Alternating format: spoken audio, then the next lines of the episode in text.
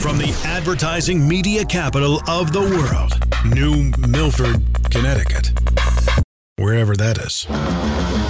This is Mostly Automotive Marketing with Matt Wilson, a bi weekly ish podcast about all things automotive marketing. Now, here's your host, Matt Wilson. I always forget I'm supposed to say thank you to my voice guy, Jim McCarthy, Jim McCarthy VOs, Jim McCarthy voiceovers, jimmccarthyvos.com. I'm supposed to say thank you every time I start the podcast because he did that cool intro for me and he didn't charge me. Or maybe he did, but I didn't pay him. I know that. So, anyway, thank you, Jim. Another episode of Mostly Automotive Marketing with Matt Wilson. You ever notice that during the pandemic, uh, you know, all your local news stations and everybody have has changed their slogans, you know, so like here in Connecticut, it's like Channel 3 here for you. And I'm like, what? Aren't they always here for me? Like it's always on. What's what's different? They're just they're adopting a warmer, friendlier tone. You know, NBC Connecticut here for you now more than ever, looking out for you, the viewer. What does that even mean? I don't get it. Like you're always there for me. The news is on the same time every day. Here for you now more than ever. And that's what today's episode of the podcast is going to be like. It's mostly automotive marketing with Matt Wilson here for you, looking out for you now more than ever, right? This episode is going to be helpful to you guys. It's a tough time.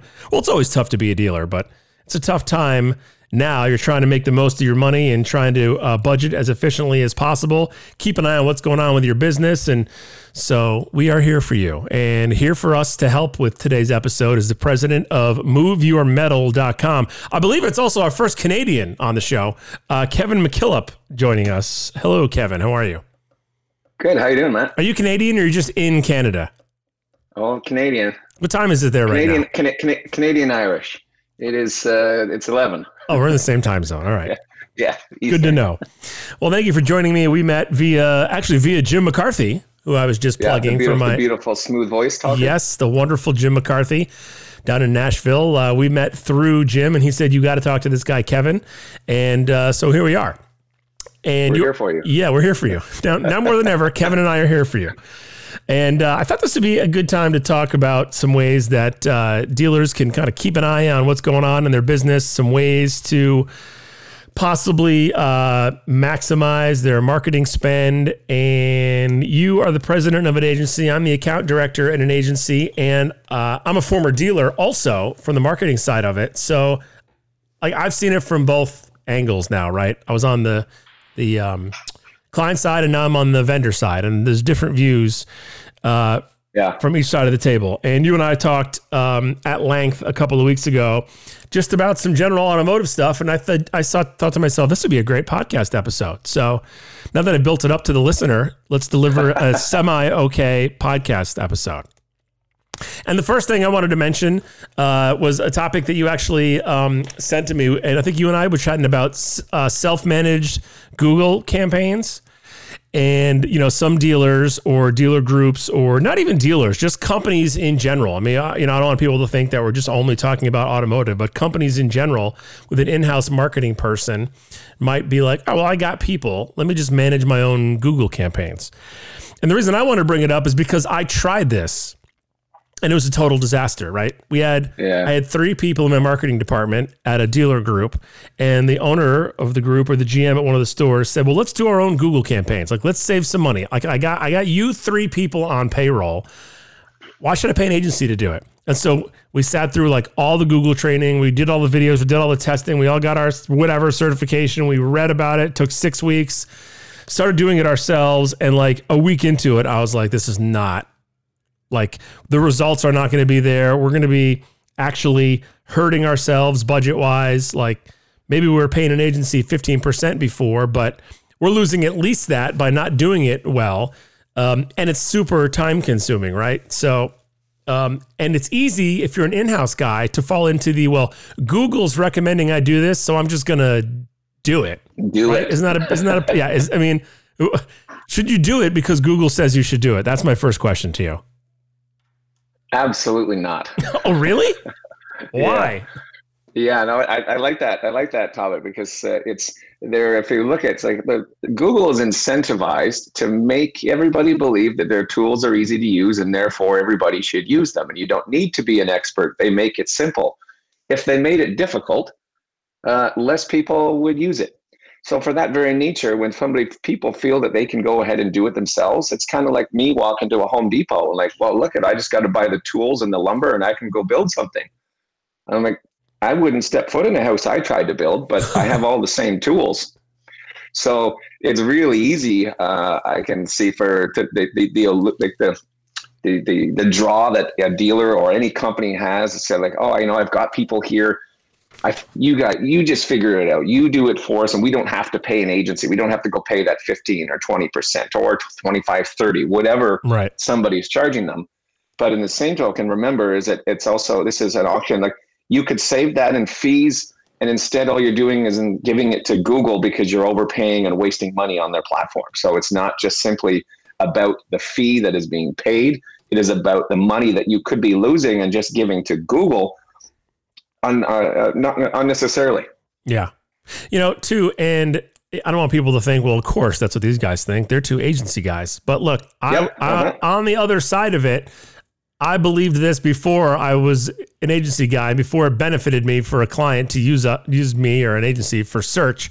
On the other side, I felt the same way because I, I in, part, in my group we had uh, one of the stores in my group had an IT guy, and the IT guy handled the Google AdWords, and I was yeah. like, why? And they're like, well, because he's the computer guy, and I'm like, Google AdWords is advertising. It's not IT work. Like like the the, the way it worked in that store was kind of like, oh yeah, no, he's the IT like computer like smart guy. So he handles the AdWords.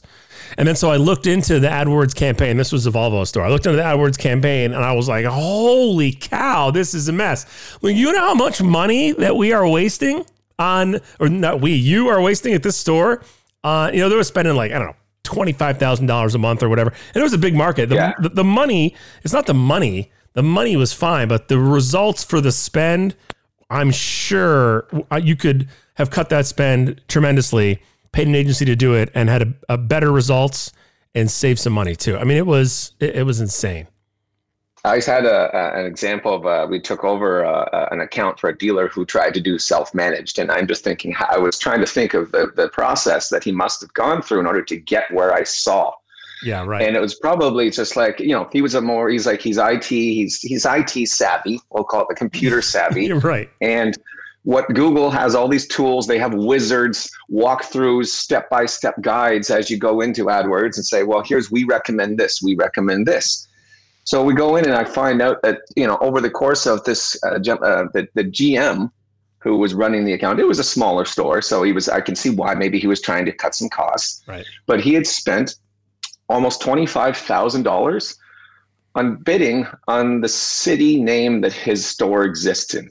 That's it. Just just the name, the city name. Just the name. That's it. Anything related to the name. And I say, like, I can't imagine he thought of that. I think that that was a suggestion that was auto, like that he somehow applied to say, like, well, do you Google suggest based on maybe some input? So maybe some of the information that he input.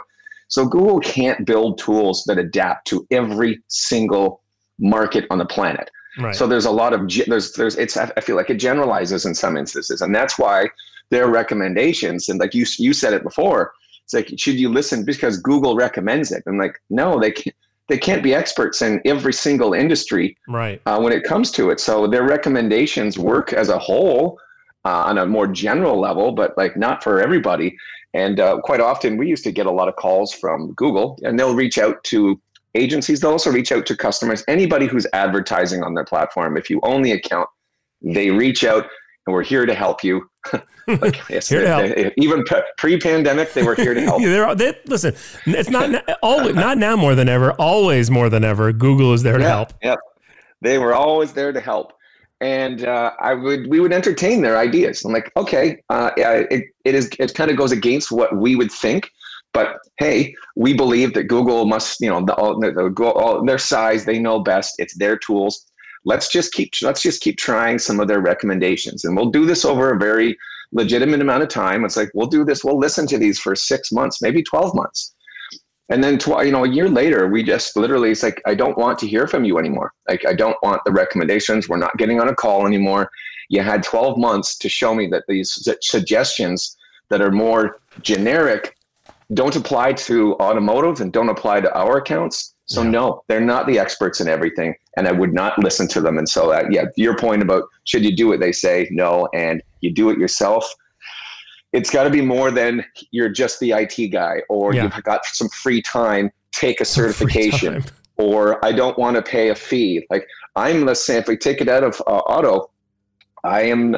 Well, I'm not the handiest person. I don't have a lot. I don't have all these. If I'm going to go build a deck, like I'm going to go. I'm going to go call my friends who have built several decks. Yeah, and right. I trust them. I've I've stood on them and they haven't fallen down. yeah. so yeah, I'm not going to do it myself. Like unless I'm prepared then I'm probably going to have to call them or an expert to once I get to a point where I've either busted it yeah, right. or I can't or I can't finish it. Yeah. Or yeah, I finished it and then it broke or didn't pass a code or whatever. So it's like you pay for what you get. And sometimes when you go cheap in the beginning, you end up paying more to fix the problems of, of going cheap in the first place. To me, having the IT guy do it because he's like a computer guy is is no different than having like an outside phone vendor do it because oh well he knows phones and and he's kind of nerdy, so let's have him do it. I mean, it makes zero sense to me. And you know, I think I think if you look at it from a perspective of, I mean, listen, Google's a business; they want to make money. Of course, they're going to recommend. You know, it's like if someone will say, "Oh, well, Google's," uh, you know, um, what's the wording it says in AdWords, like insufficient spend, or I can't remember the wording. Like if you're in AdWords, it says it in red. You know, like yeah. uh, you know, you're maxing out your spend and then whatever it is. Like uh, they're always going to say that.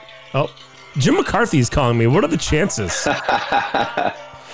Bing uh, Bing does that. Um, I, we get emails uh, with it says you're almost like alarmist emails uh, when you see it, and like the big there's a big red like almost caution triangle says like you are uh, the, the the gist of it is that you need to spend more money because you're missing clicks, and that's just it's if somebody yeah, is right. not aware of this kind of this kind of tactic, yeah, Bing is in it to make money, so they make it seem like there's some huge you should listen to us. And by listening, that means increase your budget. Yeah, exactly. And that's not necessarily that's the, their goal is to you, you to spend more money. Facebook is a great example. Facebook has made more money per pixel off of that boost button than they're I think anything that they've ever created. Yeah, I'm right? sure. The boost the boost button is that made it now that makes everybody think like oh it's so easy to advertise on facebook. I just can use the, the little boost button and then and they've made it easy so that anybody can do it. And then a lot of people think well then why would i pay somebody to do right. it i can do the boost the boot the, uh, the boost button. Yeah. And the boost button it does it it it, it crosses off uh, uh, it crosses off an item on a checklist. Did you boost the ad? Is it is it now an ad? Yes but all the there's all kinds of options that you can't make uh, that probably people using a boost button there's a reason why they're using the boost button is because they're really they're not that knowledgeable about all the details in it. And next thing you know that's great. You want to go boost this 500 bucks you want to boost it 2000 doesn't matter what you pick what you do facebook will find a way to spend that money no matter what. Oh, that's what it's sure. meant to do.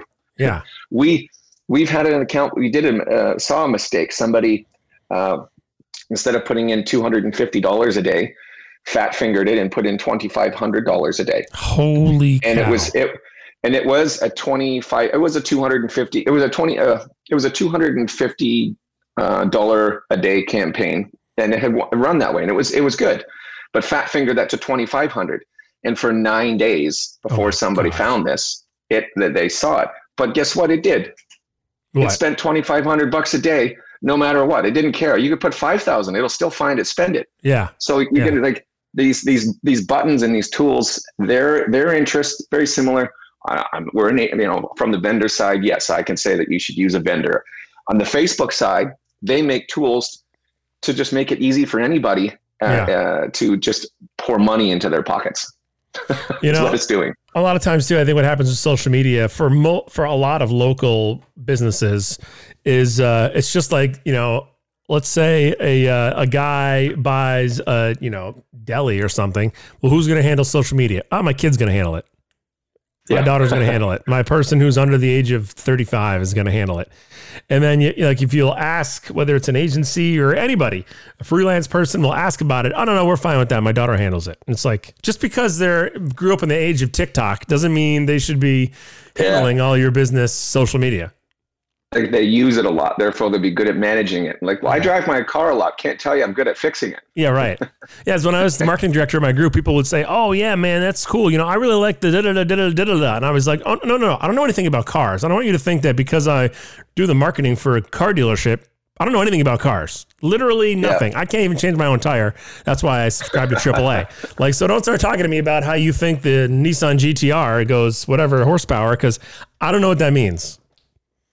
I know what it looks like. No. That's about it. Yeah, it, you don't. It just yeah, your use of it does not mean that you'll be good at managing it or the underlying parts of that system that you're using. So yeah, the the, the kids use it. Well, they're good. They're they're good at being on it and and using the Facebook app to stare and talk to their friends. It doesn't mean they're good at managing the business. Uh, just because they know how to use Dropbox and Microsoft Word and PowerPoint and uh, I can Yeah. use the CRM doesn't mean that I'm just going to go take a test and learn how to use you know Google's Google's ads, Bing, uh, or you know uh, Facebook. Like oh, I know how to use the boost button. And we've got some res- you know and they're the nice uh, uh, the results that come back right. They're reporting again. Their reporting is going to try well, neutrally, but still try to paint their advertising services in a good light.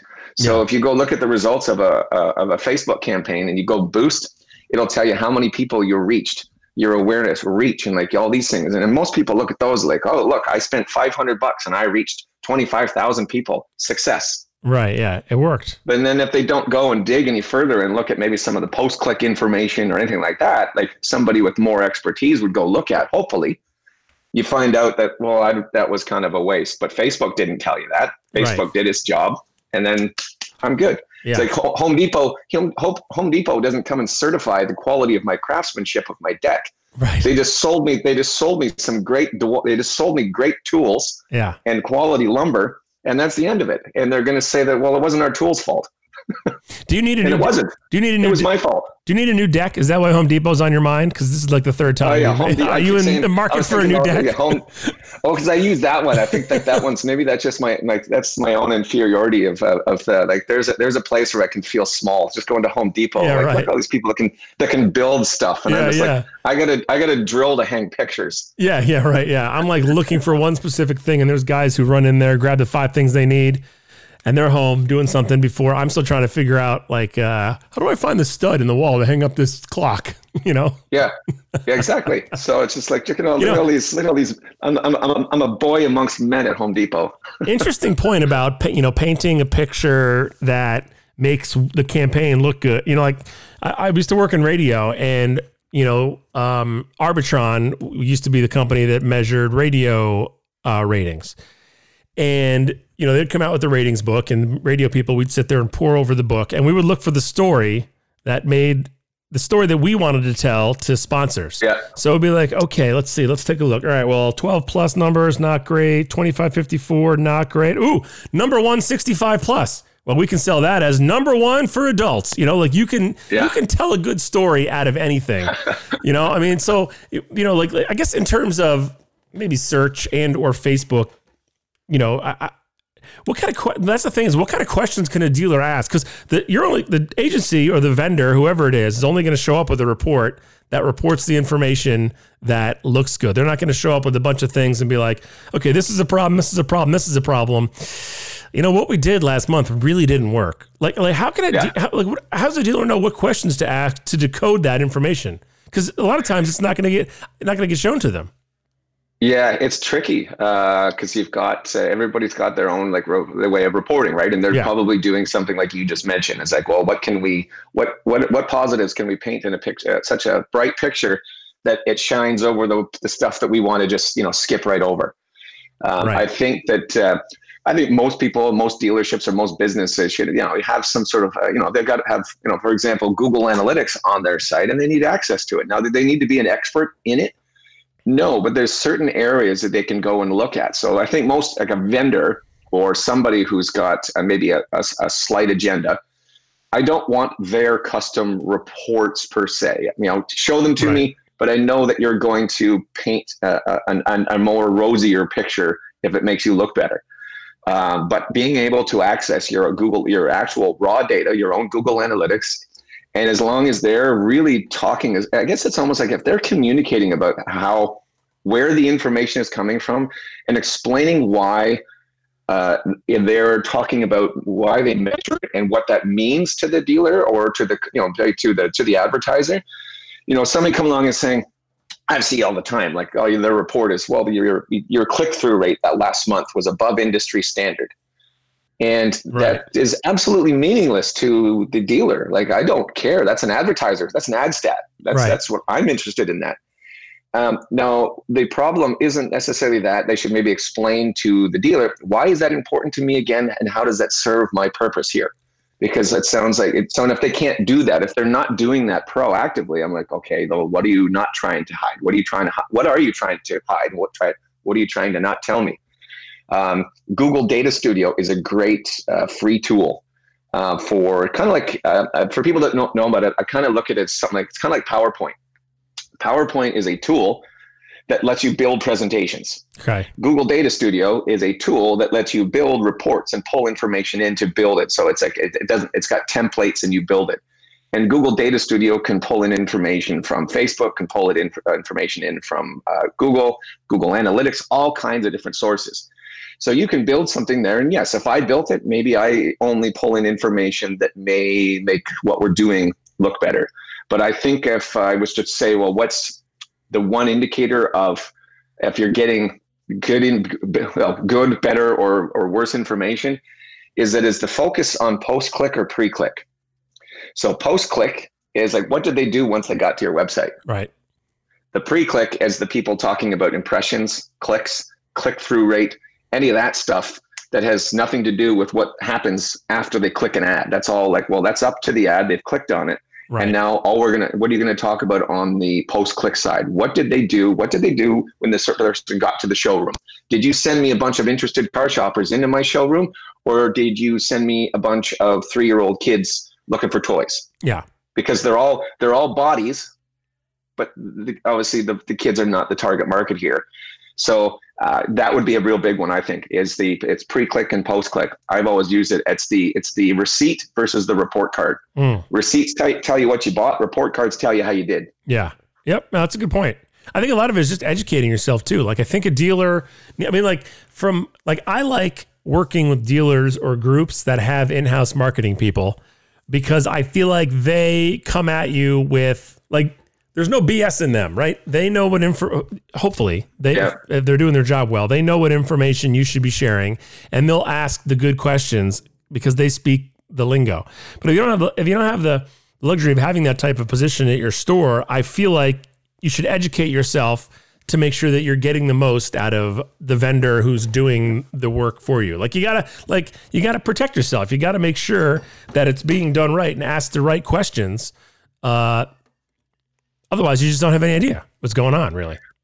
I also, I, that's true, and I also feel that there's got to be like if you don't really, if you don't trust them, then then then then you don't trust them, and that's also a problem. But it, this yeah. this idea that you constantly have to uh, assume that an agency or somebody is doing something nefarious, and you always have to be there to you know keep them accountable yeah. I, you know, maybe I just live in too much. I live in a bubble. I was thinking that, you know, there, you can just have a partnership with a, a net company and you know that they're going to always try and do their best.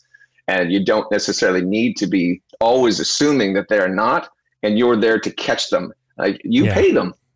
And if you don't trust them, then why are you paying them in the first place?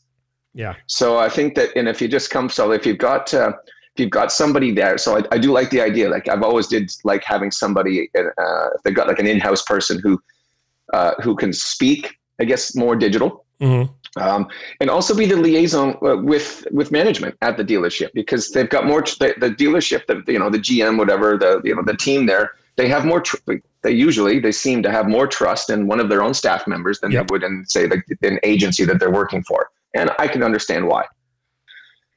Uh, but I like, yeah. And then it's a lot easier to deal with the, somebody in that position. And I think it also, I think it helps the dealership because then they're not, that you don't have the management team always worrying and always jumping around from vendor to vendor because they keep thinking that you know it's like the same problem exists every time every, everywhere they go and they just do they just vendor hop um, yeah. and i feel that the ones our customers that we've had the longest ones we have most of them all have somebody who is dedicated to the marketing aspect and that is kind of that point of contact yeah not not dealing with the the you know the principal or the gsm or the gm i'm like i don't mind doing that and there's that it happens a lot uh, i just and maybe that's because they've got trust in in me and they've got trust in us uh, we do a good job or whatever the case may be. Mm-hmm. But I have, yes, if, having an in-house, I would 100% agree. Uh, I, it's definitely made uh, my relationship some, uh, it's made it easier. One of the things that used to, it's easier for them. Yeah. One of the things that used to kind of make me weary or, or leery, was it weary or leery about a vendor? Is it weary?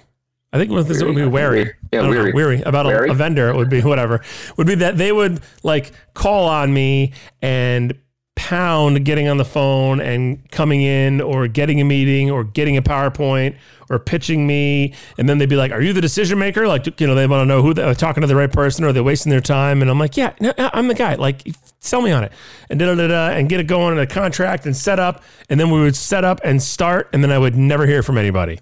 And if I, if, if that happened to me and it was like two weeks, I'd be like, um, my first thought would be these guys don't care about my business or care about the the product they're providing for me. They were in constant contact until we signed a contract and they knew, well, these guys are going to pay us at the end of the month. If they didn't reach out and try and and try and manage me or or show me what the relationship was going to be like post getting my business, they didn't do that early on. I was automatically skeptical going forward about the relationship yeah. or my trust in them. Yeah, I can see that. I, I think that you're probably like the bigger, the bigger, the bigger companies uh, have their dedicated sales team, and these their sales, their their their sales dogs incentivized to uh, on you know you know kind of make it's phone calls, it's sales, it's you know it's commission, and then the team that uh, that you d- didn't hear from two weeks later they're not incentivized the same way as that right. sales team was. So yeah. like the sales, like they, they went, they they went, they went pedal to the metal, like foot to the floor uh, in terms of contact, follow up, pressure. And then the other team that you got hand off, handed off to, they don't have that at all. Right. It's just like, okay, well, I'm just here to help, and if you need help, let me know. Or or or they just disappear because uh, you just don't make enough noise. I don't. I don't. Yeah. I don't know. I, I think it's kind of to me, that's not necessarily like an agency. It's a size thing. You go find big companies, and big companies are they're harder to deal with, and mm-hmm. they'll they'll they're, they're great at getting business, and then and, and I feel like managing it afterwards. It's like, well, now you don't seem to. I'm not feeling the care that yeah, you seem right. to give about my business before you had it. Yeah, where's the love, man? Yeah. You're not here for me now. You're right. Yeah, exactly. Now more than ever, I need you. Where yeah. are you? yeah, yeah. You know, and I feel like too in a lot of situations, um, you know, like you know, during the during the pandemic, and I don't, it might still even be going on, but I know, uh, for instance, some of the third party sites like CarGurus and those kind of guys were offering dealers discounts or letting them pause their campaigns without canceling or whatever they had to do, and but you know, I'm, I always wonder, like, you know, how did that come about? Did, it's not like they just thought of it. You know how we could be really nice to our clients during this next two months? I'm sure a bunch of dealers canceled or a bunch of dealers started to complain, like, you know, guys, you could help me out. You could give me a break. And then they reacted, you know, they reacted in the way they did react, which, you know, I think, you know, I have a lot of dealers who are on CarGurus who are saving some money. Uh, you know, whether they pause their campaigns or it's 50% or I don't, I don't remember the billing structure, but I think that it's hard for larger companies like that to adjust than it is for smaller vendors or smaller web providers or agencies or whoever it is because the large like you said the large companies they're not nimble. They can't you know they can't no. they can't do an about face and go in a different direction. It's it's a big machine. It's too hard you know I just I think everybody in the planet knows how to deal with this their, their local cable company or cell phone company. Yeah. right. Yeah. Go deal with AT and T or Verizon or somebody, and you're just like, no, it's it's it's. I don't know of anybody who says anything nice about dealing with the you know deal with the government. Yeah, right. there's yeah, the biggest exactly. com- the biggest company in the there's the biggest company of them all. Yeah. Nobody nobody likes dealing with them. So I think it's the it's the nimbleness and it's the, it's also the lack of silos. Right. The lack of silos is that you get into a larger company and they have to silo departments off. And it's like, well, that's you call up, you know, you call up a big agency. Like we have to deal with, you know, for some of our we're we're small. I go call up, say maybe it's like a you know Cox or something. And Like they're huge Right. Yeah. and you'll end, you could end up talking to four people in order to solve one problem or if you go to a smaller company uh, where it's like there's each person there has maybe a, a, a wider range of responsibilities is Yeah. it like you know you've you're just the person i talk to and that's the only person i talk to and you'll get it whatever the problem solved and it's not they, you're not layer upon layer upon layer and every one of those layers just adds another another set of more time and more more potential room for miscommunication Yes. or lack of communication Yeah. or a breakdown of communication. Yeah. One of the things that I, uh, you know, was a change to me coming from the dealer side to the vendor side was as a marketing director at a dealer, my graphic designer sat next to me. Like I had a big Yeah. office and the three of us, our department, we were all in the office together. So if I needed a homepage slide updated, I could turn and say, Hey, listen, for, you know, this store here, I need this changed on this homepage slide. And then you, from an agency standpoint, like you got there's paperwork involved. You got to fill out a piece of, at least in my agency, you got to fill out a piece of paperwork to get it done. And it's easy because it's just me and one other person. Like I'm talking to the designer, they get the paperwork. I can talk to them about it and say, you know, here's how it, you know, here's what I need, here's what the dealer wants. But if you're dealing with a Cox or a huge company, it's not that simple, right? Because the the person is not talking to the person who's doing the work. They're talking to the person who's assigning the work to the person. And like you said, the farther removed you get from what the actual vision of the project is, the harder it is to get it dialed in the way you want. And, and that's not just for graphic design. That's for getting anything done at a you know hu- super large company. Yeah, it turns into a good old fashioned broken telephone. Uh, yeah, and, just, yeah, and broken telephone can be one of, I think, broken telephone is either the phone's broken and communication stops, yeah, or what went in is completely different than what gets spit out, right? Mm-hmm. And that's my, you know, people usually think always broken telephone was like, well, the story changes. I'm like, well, the story changes or it doesn't get delivered at all. right, But either way, it's still broken. yeah, So that size, that's that size. I guess it's it's a detriment to uh, the customer. Obviously, it makes the business. The reason it's there is because the business must be you know doing well. It's bigger. They need more people. Uh, they just can't manage people and process and in process. I don't think they can manage it. Just as it becomes more robotic and less human, and Yeah. that's where yeah, you just uh, it just nobody nobody likes it. I don't I don't I can't tell me anybody who likes dealing with any large, whether it be an agency, phone company, cable company. yeah, It, it doesn't you know walk into walk into you want to deal with like you know, I'm not gonna I'm not gonna keep picking on Home Depot, so we'll go with Walmart. Right, you know, you're going to, you got a problem with Walmart. It's like you can't just like walk in and you know. Maybe corporate, like it was just sometimes you walk in and like I just need some help here, and it's like no who, like oh no, that's not my department. You got to go ask that person. I'm like oh you can't pay for that here. You got to go pay for that over there. I'm like are you kidding me? yeah, right. I'm trying to give you my what- money. Yeah, I c y- y- your job should be to help me and take my money. That's Yeah. it. Everything else that you have to do is problems that you can deal with that don't involve putting the burden on me to organize and who I should talk to. So Let me. they're Um, diffi- They're difficult. let me get your take on this sales tactic from agencies. I saw this, and I'll I'll mention this for two reasons. One, I don't do this, and two, I saw this a lot where I would be, you know, sitting in my office and I would get an email from somebody at an agency or, or a vendor, whoever it was. Let's say like a let's pick on a let's pick on a chat vendor, right? I get an an age, uh, email from a chat vendor who would say, "Oh, we were just on the chat on your website, and uh, here are some some things they did that answered the questions." uh, incorrectly, or we were able to identify that it that it was AI and not a person. And if you use our service, we fix A, B, and C problems that we found. Here's the transcript of the chat.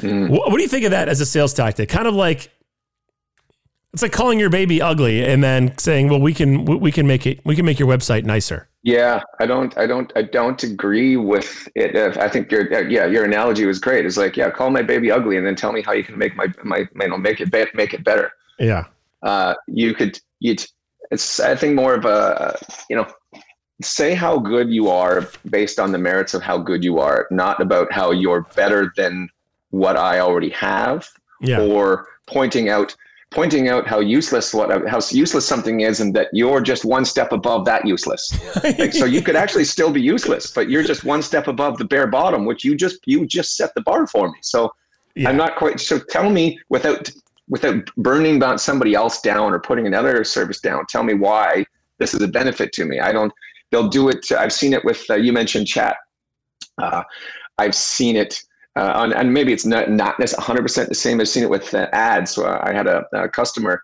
So they had a, a, one of the big agencies was trying to get in touch with the, the marketing guy there. So he, he does a search on Google and uh, does a screenshot. He says, "Hey," sends it to him and says, "We need to talk." He goes, "Your ads are showing up in a different state." Mhm. And I, uh, he sends it to me, and I just kind of look at it and I says, like, well, I looked at, I saw his phone number, so I did, I wasn't sure where the salesperson was from, but he was basically saying like kind of the similar, hey, your stuff is bad. Right. Here's what's happening, and uh, we can we we can we can fix this. And I guess that might be somewhat fair, but it wasn't because they were he was he was hundred percent wrong. Like he was seeing the ads because he was in the he was within ten kilometers of the dealership that he was saying the ads were showing up out of state. I'm like, no, they're showing up to you because you're within the radius, but you're trying to convince these. It was Right. basically lying. yeah. And by putting, and I think by putting down in his in the dealership by putting down what they were already doing. So the chat, you know, don't put down another service unless they ask for it. If somebody's if the if the if the dealership you're speaking to says, well, how do you compete with you know chat company B?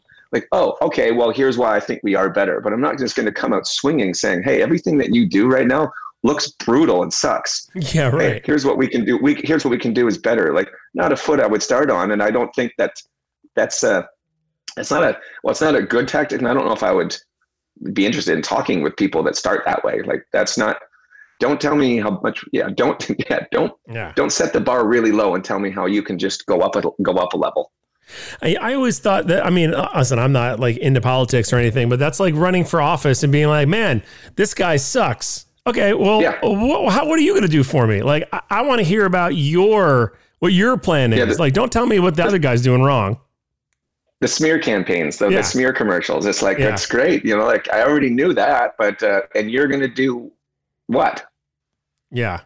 Like, tell me what you're going to do tell me why you're better than that but just pointing out the flaws and in my case or in the case of i find it to be interesting in your example with the the, the, the chat company or something like you're going to the dealership and telling them they have flaws and like they're going to take that somewhat personally like Yeah. that was maybe that was their decision Yeah. like yeah you uh, you man you made a bad one that's everyone loves to hear that one especially from you want my money and you're going to tell me i made a bad decision i mean that's that's rich Are there any things that dealers should look out for in terms of like uh, tricky pricing models? Like how, you know, because there's different way, you know, like, you know, if you're working with a big, one of the big, you know, three or four website vendors out there uh, that we all know in the automotive industry, you know, they may charge for, let's say, paid search in different ways. Some of them it's like a flat fee, some it's a percentage, and the percentage goes up or down based on the spend. Like, you know, um, what's a fair way to have it done, first of all, and what should dealers look out for in terms of, you know, uh, pricing models like that? Management fees, Yeah, campaign, seen- campaign setup. I've seen probably sort of three. I think you get uh, you get people that will talk about a flat a flat fee, um, and then you'll get ones that will talk about the percentage based, and then one that I've seen not as often, but I've seen which is you pay you pay based on the number of campaigns. A number of I campaigns. uh, I think that, uh, and I, I think uh, you know when I started out, I, I kind of wanted to go with uh, with a with a flat rate, and I thought the reason I wanted to go with a flat rate is I felt that it was going to it was going to let people know that I'm not incentivized to tell you to spend more money. I'm not going to Yeah. benefit to telling you because I was afraid you know, that's what no no one's going to listen to me if I say you need to spend more money because obviously I'm going to tell you I'm going to tell you that Yeah. because then It's like we Google. benefit. It's like Google. Yeah, exactly. Uh, so, but then the, the, the downside to that is I thought is that like uh, eventually you get up and if you just say like you're going to have uh, both sides of the uh, agreement have to feel that they're happy. If somebody is paying, let's just you know, so I would say, oh, we'll start out at you know at you know 500 bucks a month. That's going to be our flat fee, and then no matter what, how much money you spend. In my brain, I'm like, there's no way that that agency or any company or anybody's going to want to give you all their attention like all the time and love when when you're you're spending like twenty five thirty five thousand dollars on advertising, and you're they're only going to charge you five hundred bucks, like you wouldn't like you don't expect Yeah. uh, you pay for you pay for what you get. And if you think that you're going to get all that time and resources and their expertise for 500 bucks a month you're you're out to lunch. Like it's not going to happen.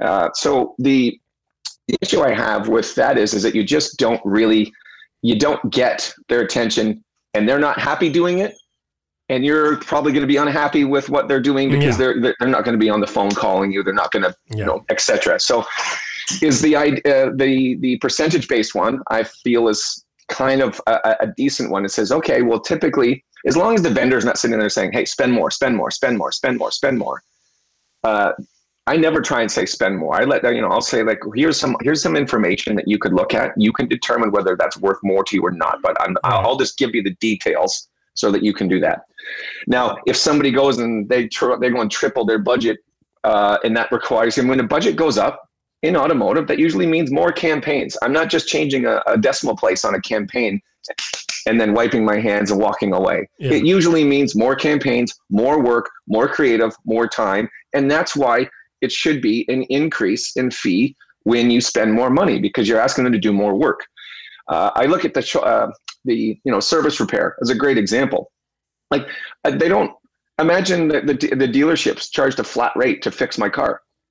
Like Yeah, "Here, we'll, right. char- we'll fix your car for 500 bucks. Yeah. Like no, they would go out of they would go out of business and they wouldn't fix my car because they would don't they won't they wouldn't want to do the work because it was a two and a half thousand dollar job Right. and they spent 10 hours working on it for 500 bucks or they spent it's been sitting there for five days yeah. um, so yeah the pay for what you get part now the one i think is what's a little bit tricky and misleading uh, that i've one i saw was paying by campaign so like well you'll only pay this much money per campaign um, and then next thing you know uh, there's like 50 campaigns Yeah. Right. and it's like and every campaign was the same except for the actual the ad the ad creative instead of the picture of you know model instead of a you know model it was two different models that's it. Right. everything was the same. And uh, we did the math. So we did the math on the the, the invoice and then the the actual ad account afterwards. It worked out to more than 50% of the money was considered a management fee. That's how much money it was kept and that's how, so it was split 50-50 and i've never seen any uh, uh, percentage based model that would ever be accepted let alone even attempted charge, you said, well, our management fee is 50%. So you give us 10 grand, we'll spend five on advertising and we keep five. But it didn't seem that way, right? Nobody knew that until you did the math. All it looked like is it looked pretty simple. It's like a couple hundred bucks per campaign. Like, oh, let's make this. Well, then they're so cheap. We'll make so many of these. Yeah. So that was a really, a really, what I thought was, uh, I thought it was really misleading because that person, uh, the agents, any agency knows that nobody would pay 50%. And the fact that all you were doing was just duplicating one campaign to 10 for 10 different models with no setting, like nothing was different. It was just, it was just, it was just wrong in my opinion. So I do think that flat, uh, if, uh, you know, a dealer's got to pick, well, they're a flat fee uh, be careful because uh, you Yeah. might not be getting they, they have to make money too and they can't dedicate all kinds of time and effort to your stuff or they won't if you've got you know too much uh, if you're spending too much money and they're, and they're not getting what they feel fair pay Yeah. and i think that's right in anything i'm not going to go into a dealership and i you know fix my car for free they Yeah, have right. costs yeah. Cost them money to do the business. exactly You know, I always thought too, like, you know, on the other side of it, I was always thinking to myself, okay, uh, you know, I'm trying to obviously save money, um, you know, get the most out of my spend on the dealership level. But if the pricing is too good to be true, or you think you're not like, wow, this is super cheap, or the, or, or- well, it might be like, and now I'm on the agency side, and I realize there's a cost to all these things. You got to pay your people. Like I used to be like, eh, when I was in the dealer level, I'd be like, well, I'm not paying for production. And I'm on the agency side, and I'm like, we're paying a whole art department to do all our production. Like, it, what do you? Th- it's not free, right? So, Yeah. I feel like if it, it, you know, I had an agency that I worked with at one of my stores that um, we we got our website platform through them. So I paid them for the website platform. We did um, uh, our AdWords with them, but there was no AdWords fee. And I was like, well, there's no way they're not making money off Yeah. of us. Like, there's a fee in here somewhere. And this is like right when I was getting ready to leave. And so I was looking into it a little bit, but like not too much.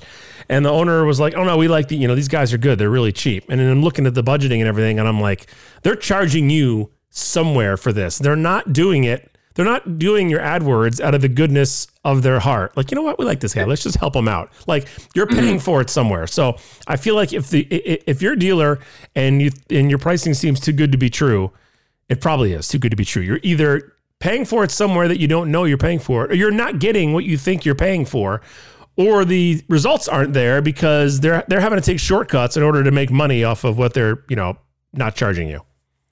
I think, uh, yeah, and I think a, a good way to also look at that is that you said it was like, well, they're not charging you, so like, no, they're charging you somewhere. Yeah, it's not free. Look on it. Look look on an invoice somewhere. There should be a clear distinction about how much money that like was, is considered a fee, and how much money is actually going to Google or Facebook.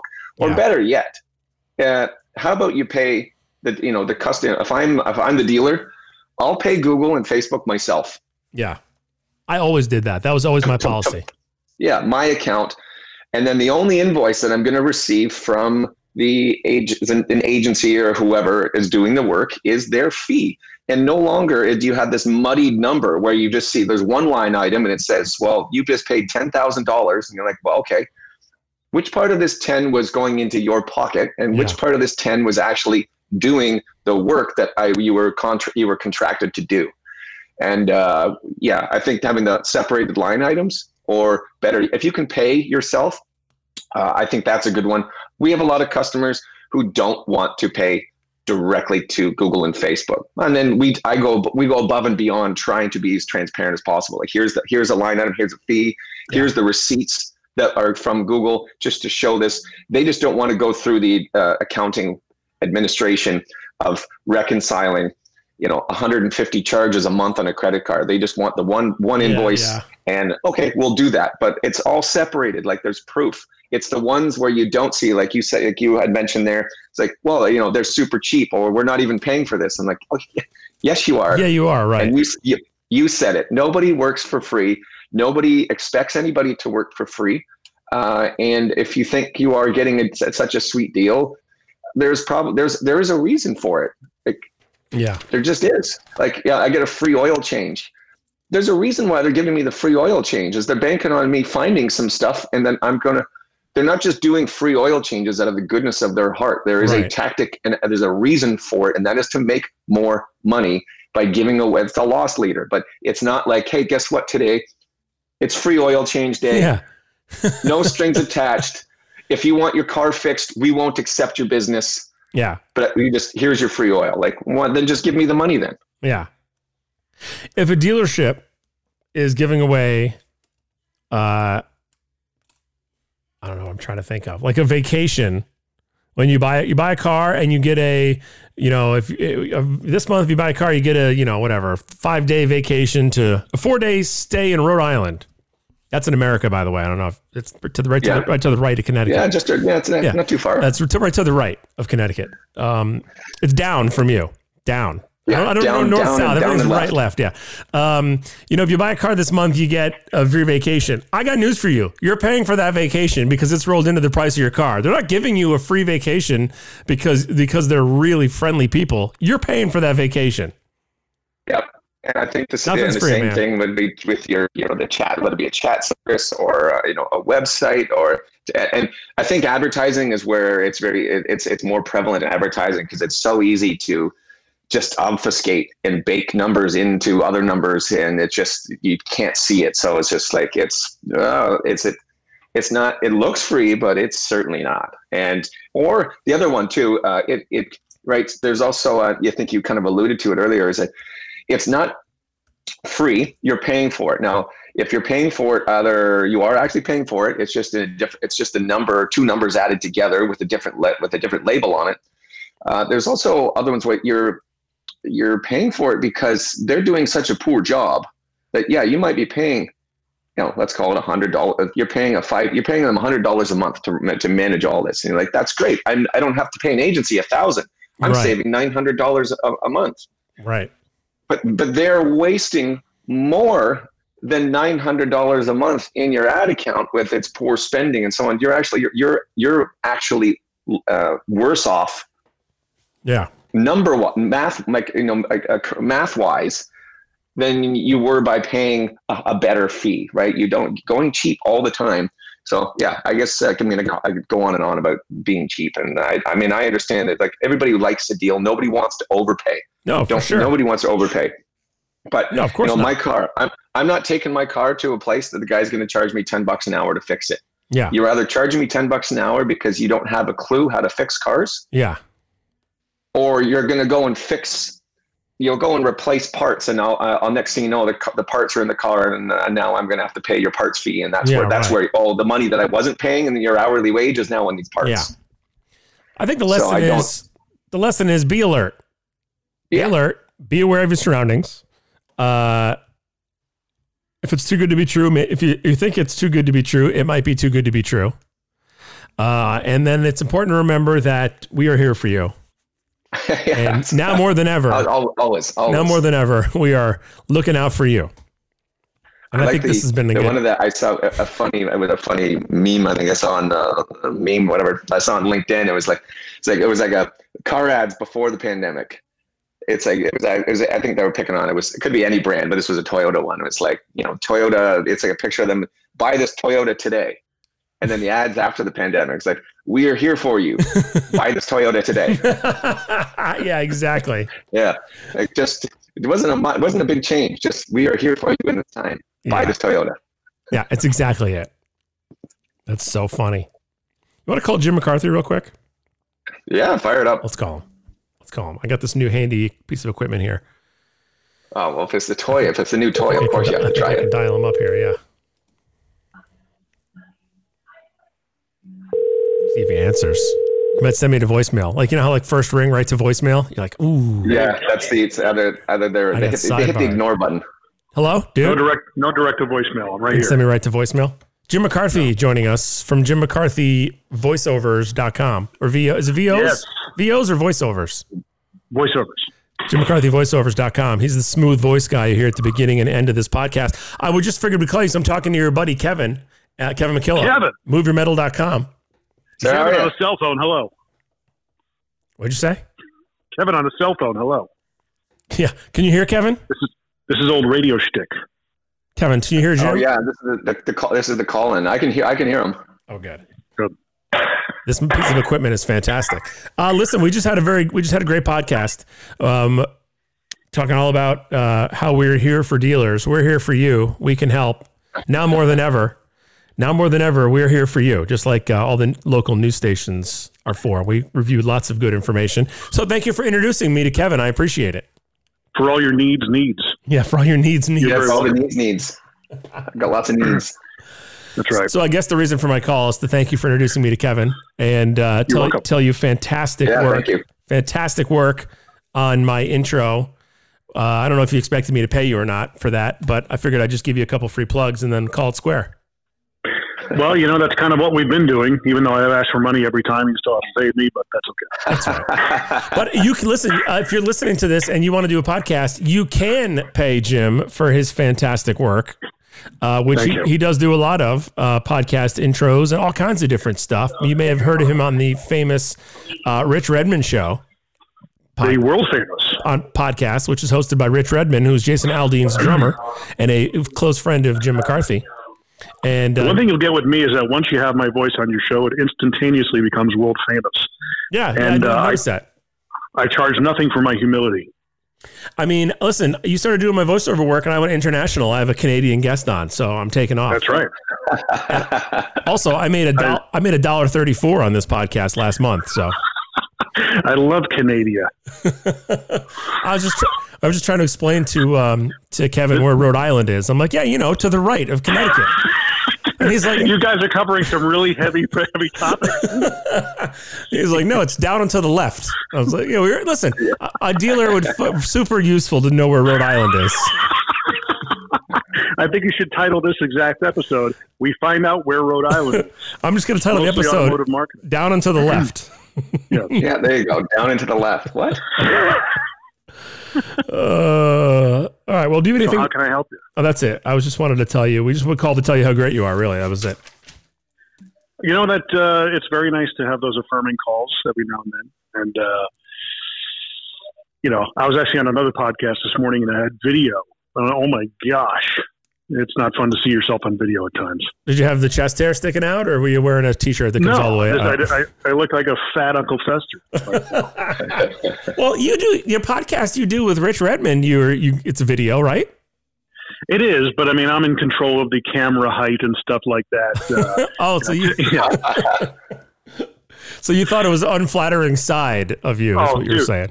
Check out goodtimetommy.com on Facebook and you'll see it. It's like, oh, what the hell are you thinking, dude? goodtimetommy.com. Well, I always like to make, I always think people's backgrounds are interesting, like uh, on a Zoom call or whatever. And, uh, you know, and uh, Kevin McKillop's got a beautiful plant in the background. He's got a mirror. He's got, I think that, is that a road bike he got back there? Like he's got Yeah. his, uh, you know, he's got his he's got his road bike behind him, which I can only assume is a conversation piece for when he's on call with prospects. Hey, is that a road bike? Oh, as a matter of fact, I got a Let me tell you the coming up. story. Let me tell you the story about that. Yeah. It's why I keep an electric guitar behind me because people are like, "Oh, is that a guitar?" I'm like, "Yeah, I can't play." And then all of a sudden, it's a whole laugh. It's a conversation. But anyway, I like to look at people's backgrounds. Uh, and what you're saying is you didn't like the angle of the camera. Were you in your Oh, dude, it's awful. Were you in your closet when you were doing it in your studio closet? No, no, I was right, right next to Tommy uh, in Oh. his uh, green screen studio. He, he's a real estate agent, uh, runs a team out in Murfreesboro, and uh, he's I, he's I've always told him that he's like a radio show host um, in the making, and we're kind of working on something that. Uh, we may do a show together every Thursday morning, but um, I kind of co-hosted it. Yeah, live and turned into a podcast. Hey, coming at you live, 77 and sunny today in Nashville. That's right. Uh, yeah, 77 degrees in Nashville this morning. Welcome. Good morning. Uh, listen, I, I want to ask you a question, and I think maybe some of the dealers that are listening, if they have hung on for all 56 minutes of this podcast about geography, um, in the car in the car business, when you were in the car biz, what was the big takeaway lesson that you learned that you were able to apply to the rest of your life? What did the car business teach you about life, Jim? Go. What do you What do you think that might be? What do I think it might be? I don't know. I'm asking the questions here. This is my podcast. Okay. Uh, it is uh, sales and selling and how to apply a basic sales process to a myriad of um, uh, applications and scenarios uh, and a basic fundamental road to the sale. Uh, and also how to close people and overcome objections and things of that nature. A lot of things you can learn in the car business. I tell people all the time that it was one of the best educations I've ever received. Um, you can apply everything that you learn in that business to just about everything in life. So you're, okay? you're And saying find your own voice. you're saying everybody's a salesperson somehow. I, it's whether they realize it or not. You know, at some point, you're always selling something. You know, um, we're both married guys. At some point, we had to convince our wives to marry us, and you know, put a ring on their finger. That's a sale. Right. Uh, there's a lot of different aspects. There are kids right now, well, not right now, but next year will be wanting to ask somebody to a prom or a dance. That's, you know, that you got to come up with a proposal. You got to come up with a value proposition. Why would you want to go with me? And maybe because it might raise your stature, maybe because I'm good looking, might because I treat you well. Who knows? I want to go with you for these reasons. Here's why you should go with me. What do you think? Um, it's I, I, I truly believe that it's a sell or be sold world we're living in. we're either being sold. I mean, okay, current political climates notwithstanding, we are being sold something right now. We either accept it or we don't, and a lot of people seem to have a lot of opinions on that. I don't know if you've noticed. So everyone needs to figure out what. The, so in a situation, you're figuring out what's your differentiating factor, right? I think just in, in a scenario, yeah, just you know how you, you hear me talk about be them centric. Mhm. How can I bring value to a scenario? Uh, we just talked about it this morning, actually, with Tommy's guys who are kind of new. How do I make a cold call a little bit more warm? And actually, their leads that they're getting are more warm than cold. But they've got a script, and it's very kind of not them centric, but self centric. So, hey, I want to get 30 seconds of your time. Well, okay, why, why is that important to me? Right. What's in this for me? Okay. And they're calling people who may have been interested in buying a house a year ago or two years ago. And I said, well, how are you approaching that? Well, we're saying that, hey, you know, we're seeing that you're in, in your system that you at one point were interested in buying a house. Are you still in the market for a house? And I'm like, well, what if you were to flip that on its head and say, we're going through our system, we're clearing out some names. We noticed that you were interested about two years ago in this particular address. What about that address stuck out to you? What's the one thing? What are what are a couple things? Why why did you want to move? And you get past all the, hey, is this a good time? Can I have thirty seconds? I'm just curious about you now. I want to, you know, right. what were what was compelling you to move out of your? Well, we we kind of wanted to do this, but we figured we put it on hold. Okay, well, why did you put it on hold? Like an, inter- like, an inter- like an interview. Interview. Right, right. Genuine curiosity. It's about And them, not that you. tell- Listen, listen more than you talk. God gave you two ears, Jim, and only one mouth. One mouth. Listen, Yeah. listen twice as much. Interesting. You know. don't, And I, I, think when you're more interested in somebody, they they feel that they know that you know. And I said even at the end, even though you're maybe a new realtor or new new agent to the to the market, um, and they may not be interested, and be like, you know, I completely understand. Things happen, life happens. Would you keep me in mind? Okay, and can I touch base with you every month, every two months? Is that okay? What's the next mini commitment that's of the best interest for both parties? Yep. You know, I like that. Mini commitment. What's the next Yeah. thing? So that's kind of what the car business taught me that everything is an opportunity. Hey, Kevin, you ever, you ever notice that Jim uses the phrase a lot? You know what you should do? Is it, is, is, does he do that with you? Now, I've known, I've known, I've known Jim for like, I don't know, 20 years, maybe more. 19, Yeah. I'm not good with math, but I think I met Jim in 97, 1997. How many years ago? 23 years. Hold on, let me do. Oh, 23 years. Okay. And I noticed really early on that Jim was very good at being like, hey, you know, hey, you know what you should do? Yeah. You should do And I got whatever. I got razzed, you know, unmercifully for, for it. But it, that's just me. I'm like, I've got an idea. Yeah. Which is Here's, good. here's something really good that you ought to consider, you know. And I've, uh, yeah, I keep that in the back of my head because I got razzed so much. But I'm like, I just accept it now. You know, you should You do. You should have a live podcast. That's what you should do. That's right. That's what you should do. There's actually an app for that. I think there's a company that does that, where you can. I don't know the name of the company, but where you can push out. You know, what you should do, Jim. You should have Kevin and me on your podcast, a live podcast. I'll, I'll, I'll do my hair. Kevin can Oh put, his, put, put his mountain bike and his road bike in the background Yep. and uh, you can uh, we'll do a live episode but what you should do is there's a company i believe out there that you can do it and it pushes it out to multiple platforms at once like youtube facebook live youtube live frackle Yeah. stringer i don't know what the name of the, all those companies are but um, Frackle. twitter whatever they are um, the tiktok but you should The TikTok. you should Google that because I th- I would watch if you were on, if you had a live show. Would you do that? Would you Would you watch Kevin if Jim had a live show? If not for anything, just for the chest hair. Yeah, yeah. no. I mean, I've got the video up from the one he did this morning. Here's a focus group. You got two listeners, man. I would listen if I was free and nothing Kevin. else to do. So you're seeing the video that I was on this morning. Look at the size of my head. Oh my gosh. That's Size, a two foot melon that you're looking at. size of my head. By I also way, suffer from a large head. I forgot. Uh, Kevin used the word obfuscate earlier on in this podcast. I had to write it down and look it up to see to see what it meant. This is like this is like 20 minutes ago in the podcast, and I typed it in, and I wanted to go back to it. And uh, you used it you used it correctly. It made sense.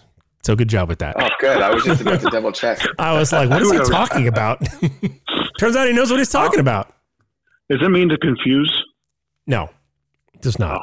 It means unclear or unintelligible. We were talking about billing practices, uh, or uh, you know fees, or how, you know how you get billed um, from a vendor uh, on on the dealer level. So, listen. Before I wrap this up, I had a question for Kevin that I forgot to ask early on. How'd you come up with the name of your agency? By the way, like how'd you get to moveyourmetal.com? Because most agencies, I deal with a lot of agencies directly for my job. We white label a lot of th- products to other agencies, and so most agencies you can you can categorize them into two name categories. There's the agency named after someone's name. And if it has Yeah. two names, it's cool, like McCarthy Wilson Advertising or something. Yeah. And then there's like goofy names like, you know, Cheddar, Popcorn Marketing, Big Volcano. Like every so these are like the crazy names. I mean, my agency's name is Silverback. Uh, You know, there's the Buffalo Agency out in Utah. Big dot. Big, yeah, Big Dot. There's all these. Yeah. So how'd you get to moveyourmetal.com? Because I have not seen one other agency name that has a dot .com name in it since I've since I've been looking at talking to agencies, and I think it's pretty smart. I, I I sort of did it because I was more of a like I wanted to be more of like an internet based company than a like some sort of traditional agency. And at the time, I was uh, I had like more of like a this uh, like a like a business coach. Anyway, this gentleman he used to be the GM of a Mercedes dealership in Australia. And we was like we would talk, and I was telling him this. I was I had gotten a few uh, dealership customers, and I was still I had I had a more traditional company name before trying to just do help you know media with like all, all kinds of businesses. And it's like okay this it, it needs something different. So he, it was sort of one of his ideas is like well there's lots of terms that they have at the dealership. Like you know it's like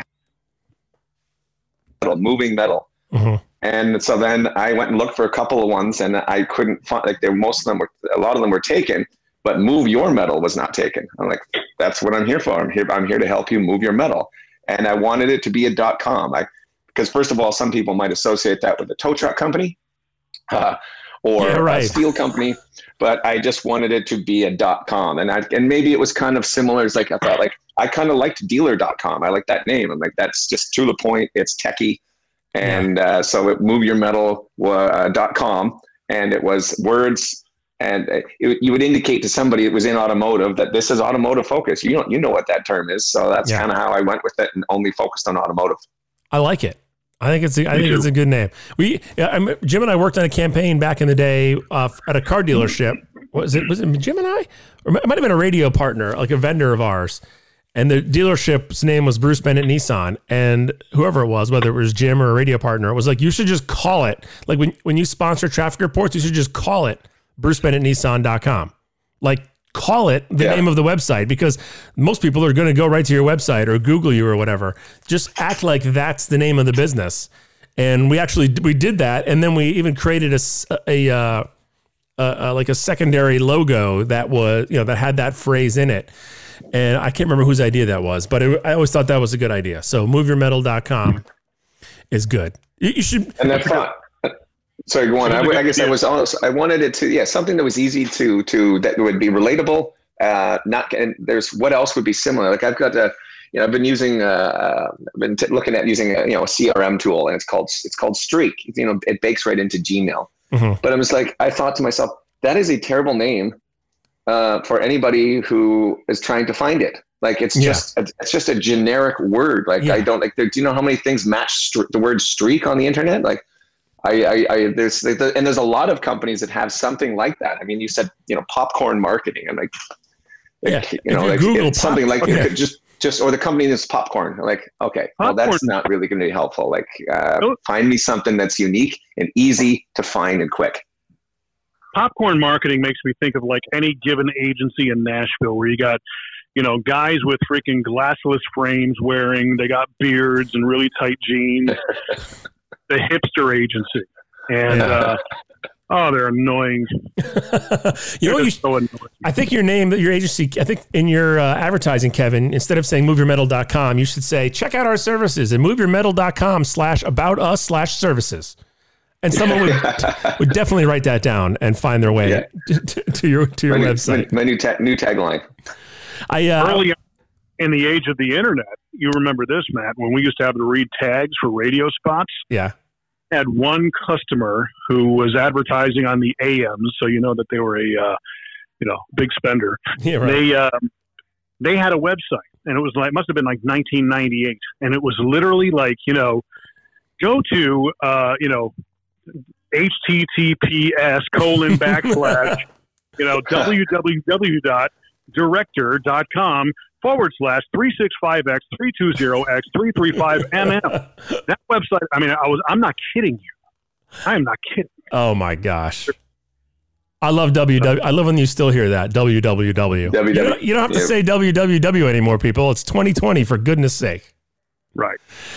I like how, um, you know, like with a lot of agencies, you were just talking about. Uh, I'm, I don't want people to think we're picking on agencies here, but you know, it, like I said, I visit a lot of agency websites. I can look at an agency website and see, you know, like the staff page, and they write, they have like clever bios, and they have like the keg in the, you know, in the pool room or whatever, and everyone has Yeah, beards. dog. Yeah. Yeah. I'm like, this is a total bro agency, but it's always in like a trendy area, like a trendy part of the country. Not like, How not, you doing? not like we're, in we're Danbury, overpaying right. for our commercial space, Yeah, right. uh, we're passing that we're passing that cost on to you.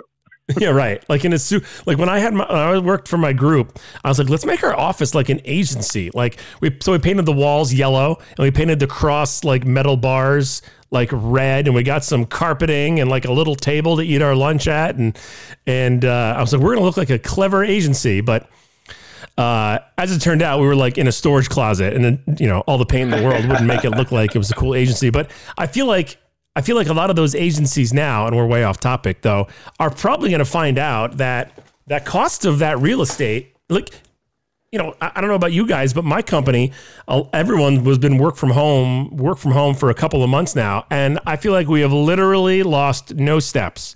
And in fact, I feel like we've been more productive with everybody working from home. And I think a lot of agencies and probably companies in general are going to find out that they're spending way too much on their real estate or their building space than than than they need to be. I think so. Yeah, it's probably not a good 100%. time to be in commercial real estate. I mean, was it Twitter who announced that they were going to let people work from home permanently, or some people work from home permanently? Uh, probably. There's a lot of companies announcing that. Now we're Through the end actually on, on for a, like the other company I own, the uh, Big Dot companies. We're we're about a month away from hopefully closing on a building. So that, but it makes sense for us. We need a place to work out of because we're a more you know tactile company. So we do electrical and all that fun stuff. Well, listen, I didn't have you on here to plug all your businesses, for goodness sake. Oh, by the way, let me tell you about our newest company. Let me tell you about how we're gonna uh, we're gonna wire sheds for electricity. That's right.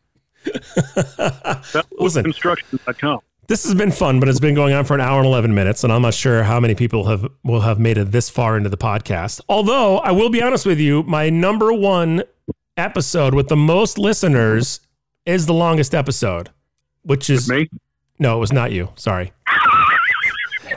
You're in the top 50 though, so don't worry. I've got 47 episodes I've done, and you're in the top 50.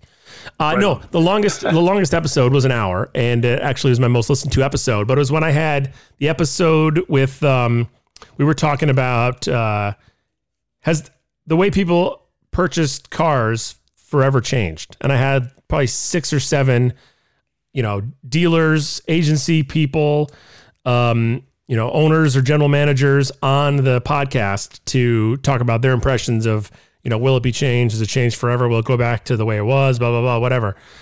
And uh, that was the best episode. So maybe this episode, maybe it is all about length. Maybe I got to get like my episode's got to be three hours long. I don't know. You know what you should do? Tell me what I should do.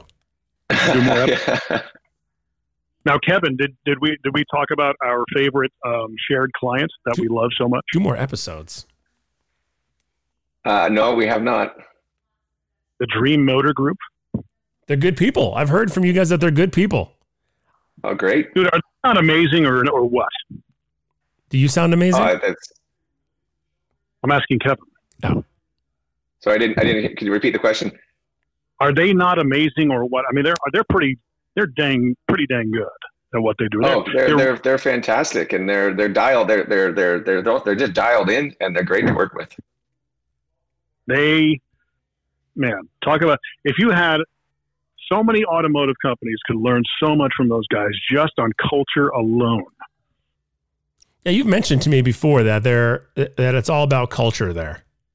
totally totally their their And they, ceo they is got all- a, they got a great team to help to help support that. Yeah. and I guess that's why they have a great team. and it's they work on it daily which is what it takes you know it's just not something that you set in stone and forget about they actually they flex that muscle and work it every single day So if you're living in the Baton Rouge or Nashville area, go to dreammotorsgroup.com slash Mercedes slash find my car now. Or the Woodlands in Birmingham. Oh, Alabama too. That's right. Oh, nice. Birmingham, Alabama. Oh, that's why you go down to Alabama every once in a while. I was like, why is Jim in Alabama? Is that in your They town? just, they just had a big giveaway for uh, like an internal contest for. Uh, it's called a "What is Your Dream" contest. So most of the employees, I'm pretty sure they had full participation, but all the employees wrote in and submitted what their dreams were, and the upper management, executive level management had to, and the actually the culture team. They actually have a team that's a culture team. That's awesome. had to go through all the stories and try and pick one winner amongst five dealerships. They couldn't do it, so they settled with uh, three, two which were runners runners up, and the other one which was a grand prize winner, and they split the pot that way. Um, I mean, very heartfelt stories. I just finished the video for it uh, last week. So it's nice to hear about a dealer group treating their people well. yes, Because I don't know that I, I feel like that is a lot of groups could learn from that. uh, dealerships shoot themselves in the foot all the time with that. There's a group here in Connecticut that is very into. Um, I was watching a video that they produced on their website. It was like a 10 minute long video, and it was all a bunch of different employees who had worked for the company for a long time. And it was about like how the group had helped them over the years. You know, they helped me with my education. They allowed me to take time off to do this. They allowed me to do this. You know, I take, you know, three days off a year to, you know, volunteer at so and so. And I, and I thought it was really well done. This is a group in Connecticut. It's um, several, uh, several stores. And I thought it was really well done. And I think, uh, I think a lot of stores, I think that keeping good people, that's a good way to keep good people. Cause there's such a, it's just like radio. There's such high turnover in in those two industries that when you find good people, you got to find a way to keep them. Ain't that the truth, though? I mean, is it not crazy how parallel the automotive and radio business are? Oh, absolutely. You know, I mean, for years they treated people in radio like crap. You know, especially on the production programming side, we were just commodities. I mean, I remember, dude. You remember being told that monkeys could do our jobs? Yeah, I remember that. Yeah. a general manager called me Max once. I'm like, uh, it's Matt. I've been here for 15 years. But I mean, in in the automotive business, your frontline guys, being your salespeople, your Yeah. service advisors, they're the ones that are often the most mistreated and and you know ripped off and and and you know, I mean, I had scenarios that I could tell you about in the dealerships where I worked, where it would have cost the dealership maybe two hundred bucks to just uh, turn a deal in my favor. You know what I mean? But they didn't. They yeah. could. It meant more to me than it did to them. yeah. And it's just like, dude, just why? What benefits you to do that? Just the longevity and the equity you can get out of a person like me, or anybody for that matter, by just saying, hey, well, at least we did the right thing, instead of saying, well, here are the rules. That's it. Too bad. Yeah. You know. Do you think we should wrap this up or should we just see how long we could go? I feel like Kevin probably has I feel like Kevin probably has business to take care of. Or he's going for or he's going for a ride on that road bike. Kevin, yeah, yeah, Kevin's yeah. all- Turn this into a pod, a pod, a podathon. Kevin's got some Kevin's got some metal to move, so we'll let him go. I don't even know what day it is in Canada, so it's it's probably the next day up there already. I noticed too before he was Kevin was a great interview by the way. I'm talking about him like he's not even here. He did we were talking geography though for dealerships and he did mention kilometers and I was like, well, I don't kilometers, 10 kilometers, that's not oh, even a Oh, I? thing. That's- yeah. I, I'm usually I'm usually pretty good about making swi- switching up my lingo, but I, I know just, you have cl- you have clients in both countries, so I figure I figured you would at least be able yeah, to. no, I, uh, I, it's, I, I usually I'm usually pretty good about switching up my lingos. It's like, it's like you know you you hear people here Canadians would probably say process, and I know that you don't say process in No. the south of the border. It's a pro, it's a process. I used And to, I, you know, there's we have postal codes here, and then there's zip codes, and it's like I'm usually pretty good about you know making sure I got the right one. I used to have a um, a uh, talk to a guy in England when I I had a radio show in England, and we would talk about NASCAR. I had a radio show in the in America, and a guest in from England. I should speak. Let me tell the whole story again, because this Gotcha. is this No, is this is terrible. He was British, but in America, and I'm in America, and we're talking about NASCAR. And in, in England, trucks are called lorries. So he'd be like, Yeah. "Oh, did you guys see the lorry race last night?" I'd be like, "This is an American show, man. It's not. There wasn't a lorry. What are you talking about?" And um, to bring this to the agency, uh, to the automotive side of things, I was talking to a guy in the UK a couple weeks ago about marketing, and we were talking about uh, fees, and he and he was talking about the whole all the fees in pounds, right? Is that what they use? Yeah, pounds. Yeah. And I'm thinking to myself, like from an accounting standpoint, I'm like, how the heck am I going to do? What's the billing going to be like between different? co- I was like, you know what? Forget it. Like, I'm never going to be able to figure that out. What do you think of that There's- story? Would you guys like that story? Clearly not.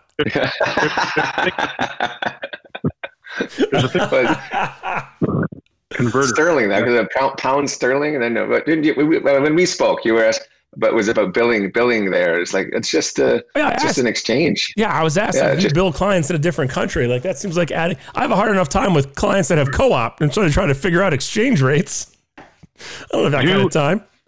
It's kind of funny. Like Kevin right now is making notes to himself, saying, "Never talk to these guys again." Oh yeah, I'm never going to hear from Kevin again.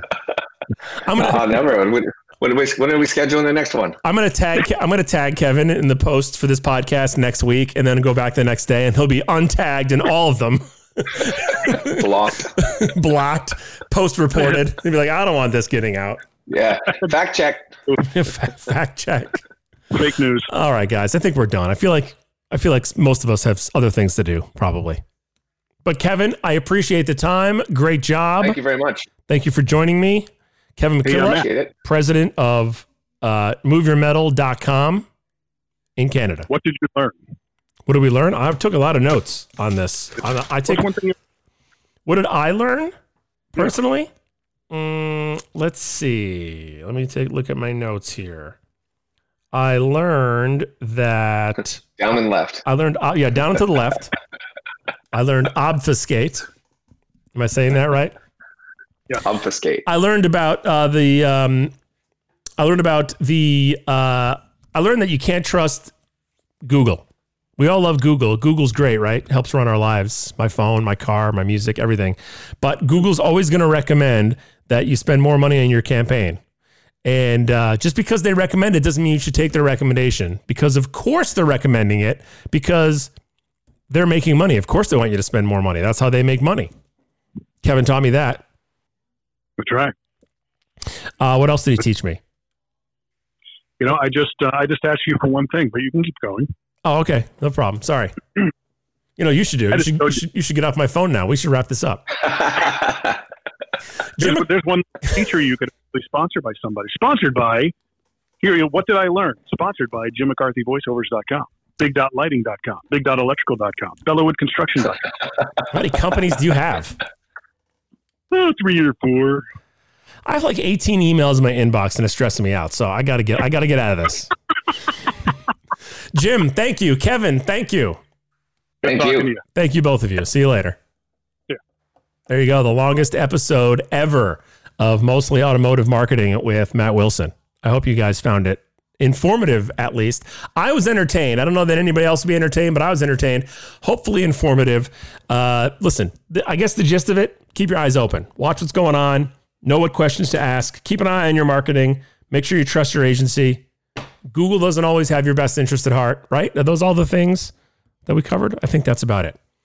Another episode of Mostly Automotive Marketing with Matt Wilson coming up. I know they're bi-weekly-ish, but I have I think I have them coming up every week now for a little while. So how about that?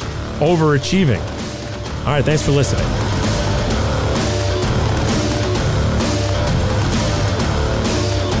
Mostly Automotive Marketing with Matt Wilson is brought to you by.